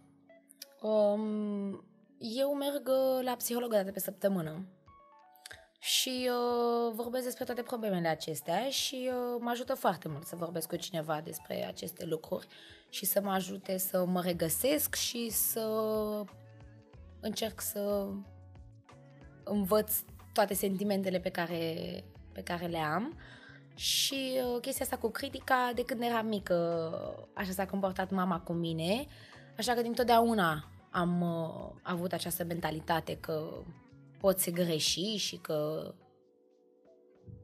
okay. nu este totul perfect. Așa că, nu știu, eu cred că este foarte important să, dacă ai probleme de comportament sau dacă, ai, sau dacă nu te regăsești uh, tu cu tine, să mergi la un uh, specialist sau neapărat, poate nu vrei să mergi la un psiholog, să vorbești cu cineva apropiat, mai matur sau cineva de care ți este drag și să te exteriorizezi, să nu ții în tine. Mm-hmm. Cred că este foarte important. Aici cred că e o problemă care se duce de la un om la altul de la individ la individ, pentru că unii, într-adevăr, preferă să stea în... Uh, Singuri, inhibați, singur, ceea da. ce nu mi se pare ok, pentru că tu îți strângi toate sentimentele, îți strângi toate frustrările, îți strângi și nimeni nu știe ce este la tine în, uh, în suflet și nici nu poți să-ți rezolvi. Dacă tu nu știi ce probleme ai exact și dacă tu nu, nu te regăsești tu cu tine, nu ai cum să-ți rezolvi problema. Și trebuie să vorbești cu cineva ca să te ajute. Să spui, niște întrebări la care să ai un răspuns. Deci, practic, nu putem să facem totul chiar uh, singuri. Nu. Tot avem nevoie de oameni din jurul da, nostru, tot avem nevoie de uh, oameni care să ne asculte, oameni cărora să le vorbim, oameni pe care să-i ascultăm în momentul în care au ceva de spus, pentru că și din uh, suferințele și bucuriile altora ne putem uh, ghida spre a învăța lucruri. Uh, sunt de acord cu tine în toată direcția asta, iar apropo de suferințe, vreau să te întreb care a fost cea mai mare dezamăgire pe care tu ai avut-o vreodată până acum. O dezamăgire.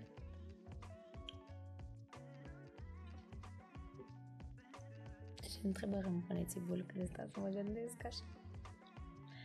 Uh, faptul că eu dau, uh, cred că prea mult pentru alte persoane și pun tot timpul pe ceilalți pe primul loc, în loc să mă pun pe mine. Și de foarte multe ori sunt dezamăgită pentru că oamenii, pentru că nu primesc și eu înapoi. Ok. De asta nu te, nu te-ai gândit că s-ar putea să aibă legătură cu expectanțele tale și cu așteptările tale în legătură cu ei și mai puțin cu, uh, cu ei cu, și cu greșelile pe care ei le fac? Ba da, ba da, cred că și eu pun uh, și eu îmi fac foarte multe expectations, adică prea mari uh, și rămân apoi dezamăgită, dar uh, adică cu siguranță asta este 80% și greșeala mea, că um, îmi fac prea multe așteptări de la cineva, uh, dar uh, și faptul că nu mă pun pe mine pe primul loc. Ok. Și cred că ar trebui tot timpul să ne punem pe noi pe primul loc și apoi pe ceilalți. Dar eu nu Bine, pot, aici nu e vorba știu. și de construcția fiecăruia, știi? Da, normal. Mie îmi place foarte mult să, să le fie bine oamenilor din jurul meu și prietenilor și așa mai departe. Și câteodată mai bine decât mi este mie. Adică dacă eu știu că tu îți doreai ceva neapărat și eu, nu știu, îmi permit să îți fac acea bucurie, chiar dacă eu apoi, nu știu, rămân fără niciun ban, de exemplu, eu sunt cea mai fericită să-ți Ok. fac ție această bucurie. Că, nu știu, așa sunt eu. Dar... Asta probabil are legătură și cu faptul că îți dorești e, să ai oameni în jurul tău și că nu-ți, nu-ți Probabil, place nici pentru- solitudinea asta. Deloc. Urăsc să fiu singură, nu-mi place deloc singurătatea. Și probabil, da, poate este și o frică de singurătate. Mm. Ok. Dar care a fost uh, momentul în care ai simțit cea mai mare bucurie din viața ta și când ai fost, nu știu, cel mai, uh, cea mai fericită? Am fost uh, de mai multe ori cea mai fericită. În primul rând, uh, acum, faptul că am putut să îmi cumpăr uh, o casă din uh, veniturile mele și am fost uh, extrem de mândră de mine că am putut face asta. Și atunci când uh, oamenii, uh, oamenii o întâlnesc pe mama și îi spun uh, A, ești mama Alexei Ram. Și iarăși mă simt foarte mândră că am putut uh, face chestia asta, adică să o întrebe, să-i spună lui mama că este mama mea. Ceea ce e foarte tare. Asta, Da. într-adevăr, e, cred că, o, o recunoștință Da, uriașă. normal de către generația nouă. Mhm. Da, de către copiii care nu se uită la Da, știri, da. care nu... E- Și asta mi se pare absolut fascinant, știi? Cum pentru oamenii de, de la vârsta noastră în sus, tu întotdeauna vei fi fica Andreesca pentru că e pe principiu ce a fost mai întâi ou sau găina, știi? Exact. Andreea Esca a fost pentru prima dată în casele noastre zi de zi, seară de seară. Și pe mama o cunoaște toată lumea. Mhm. Adică nu cred că există o persoană să nu fie auzit uh, de ea la noi în țară.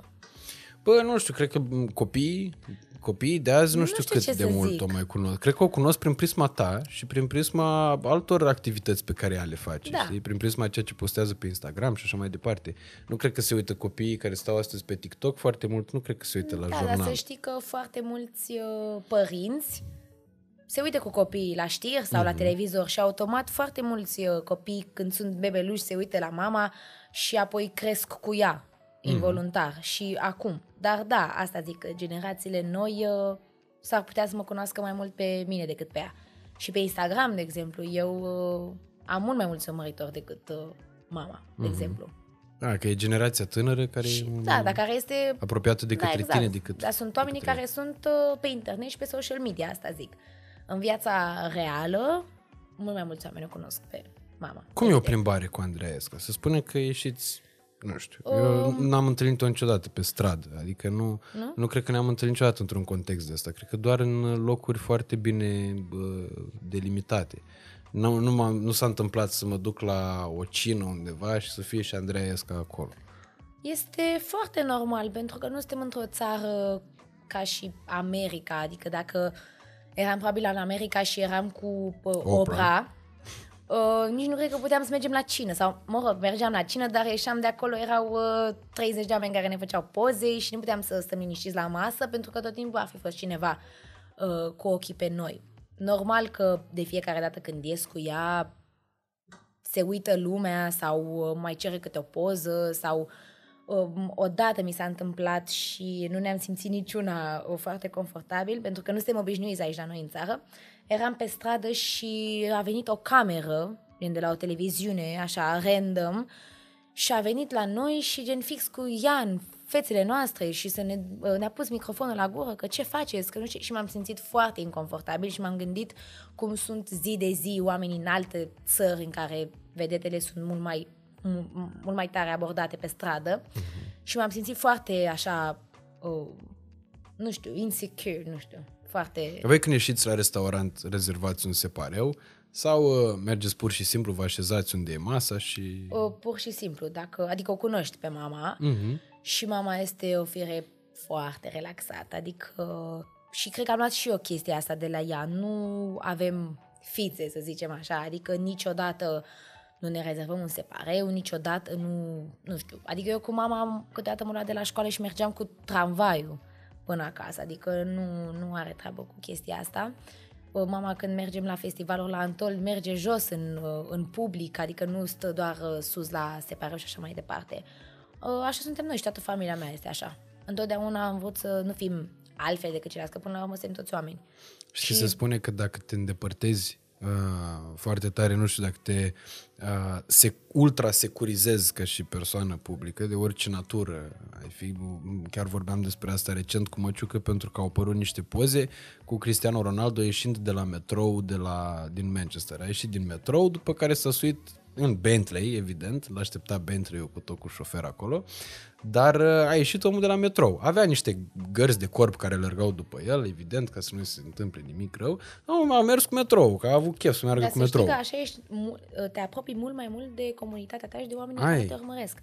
Adică dacă tu o să fii tot timpul acolo într-un puf, oamenii nu o să, o să se uite la tine așa, ca la un om uh, superfițos uh, care stă într-un puf. Plus că pierzi tu contactul cu realitatea. Normal. Și dacă ești aproape de oameni și faci uh, lucrurile normale, cred că ești mult mai apropiat de comunitatea ta și de majoritatea persoanelor, că nu toată lumea uh, stă în separeuri și așa mai departe. Și atunci, dacă tu ești uh, ca și ceilalți, uh, te apropii mai mult de ei. Cred că e important să vezi oamenii la restaurant cum mănâncă, să vezi alți oameni ce tabieturi au, să vezi ce uh, comportament au, să vezi cum se îmbracă, să vezi care mai sunt problemele din societate și așa mai departe. Și dacă te ultra-securizezi în, uh, într-o bulă de asta cu gărzi de corp, cu um, separeuri rezervate, cu restaurante gulite ca să mergi tu să iei cina acolo și așa mai departe, uh, cred că treaba asta te îndepărtează foarte mult de realitatea în care, de fapt, trăim și în care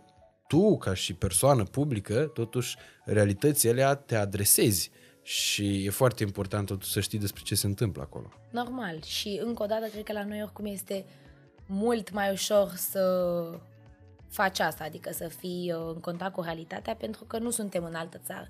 Probabil că dacă eram în alte țări, uh, nu ai cum să, nu ai cum să mergi la mall. Mm-hmm. Nu aș fi avut cum să merg la mall cu mama și să mă plimb uh, pe holuri așa, singure. Adică cred că la noi este mult mai ușor să fii oricum în contact cu realitatea și în contact cu oamenii. Pentru că suntem mult mai puțini de asta, în primul și în primul Da. rând.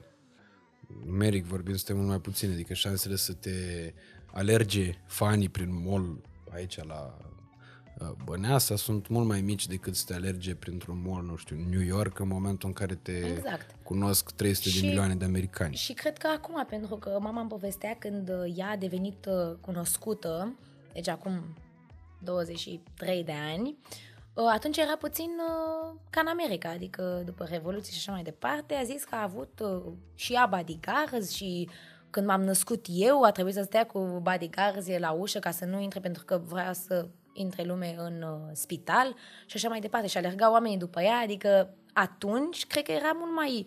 că nu existau așa de multe persoane publice Exact. la noi.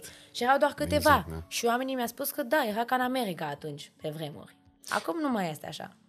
Bine, și în Aici. America sunt foarte puțini oameni care ajung la nivelul ăla de celebritate. Vorbim de Justin Bieber. Exact, nu știu, exact, de, da. Foarte puțini care, Bruno Mars, care ajung în punctul ăla. Da. Dar, într-adevăr, pe vremea când eu eram copil, când am cunoscut-o eu prin intermediul ecranului televizorului pe doamna Andreea Esca, eram, uh, nu știu, erau, era Andreea Esca la ProTV, Vacanța Mare, seara, uh, Dan Negru la Antena 1, Cosmin Cernat cu Ploaia de Stele la TVR1, uh, surprize, surprize, Cu Andreea sâmbătă Marin. cu Andreea Marin, duminica în familie cu Mihaela Rădulescu și alea erau cam toate show-urile pe care le, pe care le vedeai la vremea respectivă. Și atunci îți dai seama, când vedeai unul, a, și Cârcotași, miercure.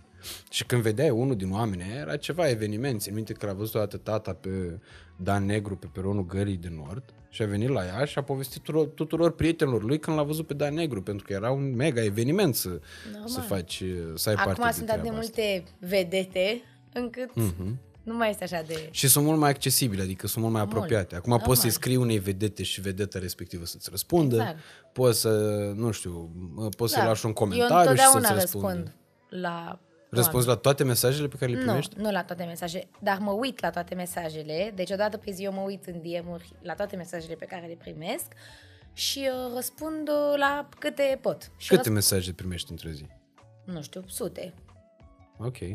Dar uh, răspund uh, cel mai mult la fanpage-uri pentru că chiar muncesc oamenii în spatele acestor uh, pagini și fac edituri și video și poze și chiar uh, consider că ar fi frumos să le mulțumesc și să fiu acolo, să știe că Mhm. apreciez munca lor. Foarte tare. E foarte mișto să faci asta pentru că, într-adevăr, în felul ăsta Îi ții și uh, aproape ții de comunitatea aproape și uh, de asta uh, țin să le mulțumesc și eu încă o dată tuturor oamenilor de aici, în mod special de pe YouTube, care scriu de fiecare dată, ne scriu comentarii, care lasă mesaje, care distribuie podcasturile și care uh, etichetează pe Instagram sau pe Facebook și vă rog să o faceți în continuare. Feedback-urile voastre vor fi întotdeauna luate în considerare. Uh, vom face tot posibilul de fiecare dată să vă răspundem uh, oricărui mesaj, sigur, atâta vreme cât este exprimat într-un limbaj cât de cât normal, adică nu e o bătaie de joc acolo. Uh, și bineînțeles, nu uitați să distribuiți uh, podcasturile dacă vă plac, să le arătați și prietenilor voștri și să ne ajutați cu câte un like pentru că asta contează foarte, foarte mult în al- algoritmii YouTube-ului pentru ca acest podcast să ajungă cât mai departe și pentru a putea face materiale din ce în ce mai calitative, evident, subliniez încă o dată, nu subliniez numele, cum spunea Alexia mai devreme, ci subliniez această idee a faptului că vă rugăm să ne lăsați în comentarii toate sugestiile voastre de care ați văzut că am ținut cont și vă promit că vom ține cont întotdeauna cât vom uh, realiza această uh, chestiune și alte chestiuni pe care plănuim să le realizăm în această toamnă pentru simplu fapt că voi sunteți uh, subiectul principal al, uh, al acestui proiect și anume publicul. Cei care se uită la noi și uite că am subliniat această idee. Și a și făcut acolo, a terminat Am făcut cu, capitolul. cu virgule, cu Da? astea, cum am văzut Să se eu. dea zoom acolo. Uh, bun, că tot vorbeam despre asta cu presă și cu atenția presei. S-a scris foarte mult despre tine. Dacă la o simplă căutare pe Google găsim o grămadă de articole, majoritatea cu non-informații. Adică nu ni se spune absolut nimic. Zic, cum s-a lăsat pozată Alexia Eram, Extraordinar. fica Cum? Andrei Esca Într-o în fustă. țâțele goale. Și aia e o poză și pe de care fapt e o poză blurată. E o poză blurată sau e o poză în care tu nu porți sutien, dar porți rochie peste și uh, pui poza respectivă, nu știu, o pui tu și îți spun cum s-a lăsat pozată. Păi nu s-a lăsat pozată, ea a vrut să facă poza aia, ea a postat-o. Nu, cea mai rea... Nu s-a lăsat. Ce, deci cel mai rău uh, articol pe care l-am văzut și eram șocată, efectiv, a fost fica Andreesca a pozat goală și era eu în costum de baie și erau, era blurat costumul de baie. Și așa Mhm. Ah, era, ok, ai, ok. Da? Și așa era pusă poza, adică eu uh, goală. De fapt, Ok. în costum de baie și ea au blurat, uh, Foarte tare. da, costum de baie. Bă, până la urmă, nu mai trebuie să trăiască și oamenii ăștia, bine, nu știu cu ce preț, Până pentru la că accesările urmă- alea totuși îndobitocesc niște populație multă. Da, și oamenii chiar cred, adică Dar... Uh... Cum credem și noi când se scriu chestii despre alții din alte țări. Adică eu văd la mine mm. câteodată anumite chestii. Le crezi și tu și nu știm niciodată A, care da, este adevărul. Da, noi am pus botul la multă harneală de asta de, de cursul timpului, dar am încercat să mă informez, știi, din trei surse, cum se și uh, recomandă. Asta odată și în al doilea rând am încercat să nu mă mai interesez de nimicuri, știi? Adică eu dacă nu te-aș cunoaște personal, m-ar durea la bască cum te-ai pozat tu. Că dacă eu te da. urmăresc pe Instagram, văd eu cum te-ai pozat tu. Nu trebuie să-mi scrie nu știu ce publicații exact. ca să mai facă niște accesări din niște grupuri de astea de Facebook pline de um, oameni care dacă pentru a, le, uh, pentru a căror comentarii pentru a le citi ar trebui să-l chem pe Șampoleon la descifrare. Uh, întrebarea mea în legătură cu subiectul ăsta e ce ai fi vrut tu să se scrie în presă despre tine și nu s-a scris niciodată. Și ca să fie fair use a acestei întrebări, uh, din nou e o întrebare care va rămâne în uh, podcasturile noastre de-a lungul sezonului și e uh, născocirea lui domnul Nencione. E foarte, mi s-a părut foarte tare și am zis că da, uite, primul invitat pe Alexia, abia aștept să întreb treaba asta. Aș vrea să se scrie mai mult uh, în titlu și și în articole despre Alexia Eram, punct. Deci, okay. cum ai spus și tu, să nu mai fie fica Andreesca sau uh, iubita lui Mare Free, să fie pur și simplu Alexia Eram. Uh, pentru că um, nu vreau să să îi se spună numele mamei și eu să fac un anumit lucru pe, și după aia să fie implicit implicată în acel uh, subiect. Uh-huh. Dacă eu am ales să fac ceva, l-am ales uh, eu și nu vreau să o implic uh, pe mama. Știu că nu este posibil așa ceva, dar măcar să fie doar numele meu scris acolo și să se scrie mai mult despre realizările mele și nu despre uh, cum am pozat eu sau uh, ce s-a mai întâmplat în viața mea personală și așa mai departe, deși da, știu că astea au cele mai multe uh, vizualizări, dar cred că oamenii ar putea să afle și, uh, nu știu, ce proiecte am mai făcut eu. De exemplu, mi-ar fi plăcut să se scrie mai mult despre expoziția mea, la care am muncit foarte mult și care probabil articolul ar fi avut de o mie de ori mai puține vizualizări decât unul în care se scrie cum am pozat eu goală. Mm-hmm. Cam asta. Ok. Apropo de expoziții și de astea, de toate lucrurile pe care tu le-ai făcut în, în ultima perioadă, care sunt planurile tale de viitor și care sunt proiectele la care lucrezi și pe care le poți divulga și nouă în seara asta? Um, eu am terminat acum facultatea, mm-hmm. am absolvit și la anul mă gândesc să merg la un master. Anul acesta aș vrea să fac niște cursuri de 3 săptămâni uh, pe diferite specializări, iar apoi să văd ce îmi place ca să pot face un uh, master. În afară de asta, continui cu toate proiectele mele de pe uh, mediul online pe care le am și um, am și două business planuri pe care nu le pot divulga, dar pe care abia aștept să le... Da, măcar poți să ne spui despre ce e vorba așa în mare, nu știu direcția în care... Um, da, sunt două. Unul dintre ele este, să spunem, o... Nu neapărat o pasiune de-a mea, dar de când eram mică a, vreau să fac acest lucru. Este în domeniul de Horeca. Ok. Și... Crâșmă. Uh, e, nu pot să vă spun acum. E tare să ai crâșmă și eu visez la asta. Și, eu un crâșmă am trăit toată Cred viața. că toată lumea visează la asta. Și uh, celălalt proiect este, pot să vă spun că o să fie în mediul online. Este ceva digital. Ok. Ok. Deci e ceva pentru suflet și ceva pe viitor, da. să înțelegem. Da, se vede bă, educația foarte antreprenorială pe care și spiritul antreprenorial care ți-e cultivat. A, și... Am uitat. Și pe YouTube o să fac ceva. Ce vrei să faci pe YouTube? Vreau să fac tot așa un... Uh, să podcast. Să, nu, nu un podcast, sunt prea multe podcasturi acum. Dar uh, nu am mai postat de foarte mult timp uh, pe YouTube și uh, mă întreabă foarte mulți oameni când o să postez, de ce nu mai postez?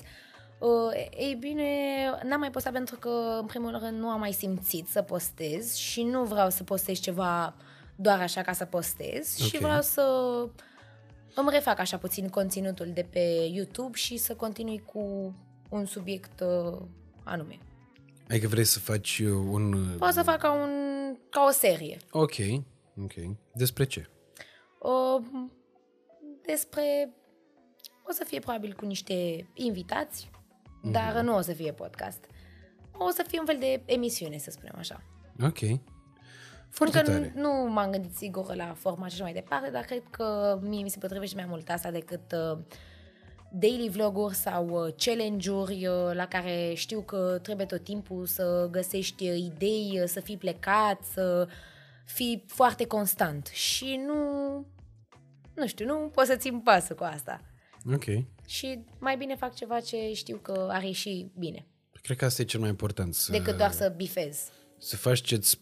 Știi, e, asta e clișeică deja. Mm, Replica asta o auzim de la foarte multă lume, culmea de cele mai multe ori chiar de la oameni care nu fac ce le place, dar care spun că, bă, important în viață e să faci ce-ți place. Nu poți faci numai ce-ți place, e obligatoriu Normal. ajungi să faci și lucruri care nu-ți plac și care trebuiesc făcute uh, sau care, despre care consideri la un moment dat că trebuiesc făcute. Uh, Măcar să ajungi acasă, să îți pui capul pe perne și să spui uh-huh. că, băi, astăzi am făcut ceva ce îmi place și nu am fost... Uh, să f- nu fi la... Să nu consider că ești la muncă, adică să, că sunt la muncă și sunt stresat și așa mai departe. Sunt la muncă și îmi place ceea ce fac și nici nu o să se mai numească muncă. Da și nu, Neapărat. pentru că în momentul în care totuși ai niște deadline-uri, în momentul în care ai Normal, niște obiective, în dar- momentul ăla plăcerea cam dispare și cam, Normal. uh, se, cam se instalează o, o, obligația și uh, în momentul în care vine treaba asta, ajungi să te gândești destul de des că ești la muncă. Normal, dar um, cum ai spus și tu, nu poți să faci tot ce-ți place. Adică n-are cum s- un job Categoric să, nu poți. da, să fie 100% doar uh, lucruri Cât, cât pozitive. de pasionat ai fi, tot te izbești de anumite situații în care uh, nu te simți tocmai confortabil și până la urmă urmei cred că despre asta e și progresul, despre ieșirea din zona de confort și despre a ne împinge limitele la maxim, uh, evident, nu cu orice scop, nu cu orice preț și nu doar de dragul de a o face uh, într-un uh, mod uh, pseudo-eroic, ci uh, pentru pur și simplu a ne îmbunătăți și a atinge noi uh, țeluri și noi obiective pe care să le realizăm. Așa că îți doresc foarte mult succes cu acest proiect. Sunt uh, convins că îl, uh, că îl și vei avea. Uh, și ca ultimă întrebare pe care vreau să ți-o adresez înainte să încheiem acest, uh, această întâlnire foarte mișto, uh, vreau să te întreb dacă ai avea ocazia să te întorci în timp și să schimbi ceva un lucru anume, o persoană, poate. Ai schimba ceva și dacă da, ce anume? Uh, nu aș schimba nimic, pentru că, iar o vorbă clișeică, totul se întâmplă cu un motiv și chiar cred asta. Și cred că trecem prin diferite experiențe și di- în, prin diferite lucruri uh, ca să învățăm și să evoluăm și cred că nu trebuie să schimb nimic din trecut. Deci nu n-aș schimba nimic. Ok. Probabil n-aș fi aici, acum, dacă aș schimba ceva. Ceea ce ar fi uh, cu adevărat păcat, pentru că eu sunt foarte bucuros că ai acceptat invitația mea și ai venit aici. Consider că am avut Mulțumesc. uh, parte de o discuție foarte mișto. În același timp, uh, le mulțumesc oamenilor care s-au uitat la noi până în momentul de față, uh, pentru că au stat alături de noi. Le mulțumim uh, prietenilor noștri de la Alira pentru faptul că susțin acest uh, podcast. Uh, și, nu în ultimul rând, nu uitați de lucrurile foarte importante, și anume uh, like, Am crezut că să spui acum trei uh, din astea, dragoste, uh, fericire și nu știu ce. Asta fiecare, fiecare cum și le face. Pentru noi e like-ul, e comentariu, Butonul de notificări. butonul de, butonul de notificări și distribuirea podcastului pe toate platformele pe unde doriți. Dacă îl distribuiți pe story-ul dumneavoastră de Instagram și mă etichetați și pe mine și pe Alexia, eu sigur repostez. Și Uh, eu. Alexia, iată, a făcut această promisiune, așadar, haideți să începem acest uh, sezon de podcast cu dreptul și să vă văd uh, toate încurajările voastre lăsând un like și un comentariu la acest episod și bineînțeles dacă v-a plăcut foarte mult să-l distribuiți. Nu uitați ca tot în secțiunea de comentarii să lăsați ideile voastre de invitați pentru acest sezon, pentru că vor mai fi încă 13 materiale care se vor posta până la următoarea vacanță. Pare atât de lungă, dar atât de scurtă, de fapt, și timpul trece foarte repede în momentul în care faci lucruri mișto. Așadar, nu ezitați să ne lăsați acum în comentarii sugestiile voastre. Vă mulțumim mult pentru că ați fost alături de noi. Pe Alexa Eram o găsiți peste tot pe Facebook, Instagram, TikTok și așa mai departe cu numele ei real, Alexa Eram. Nu căutați fica Andreesca, că, că nu o găsiți. găsiți. sau iubita lui Mario Fresh sau altceva. Căutați Alexa Eram și atât, că sigur o să o găsiți.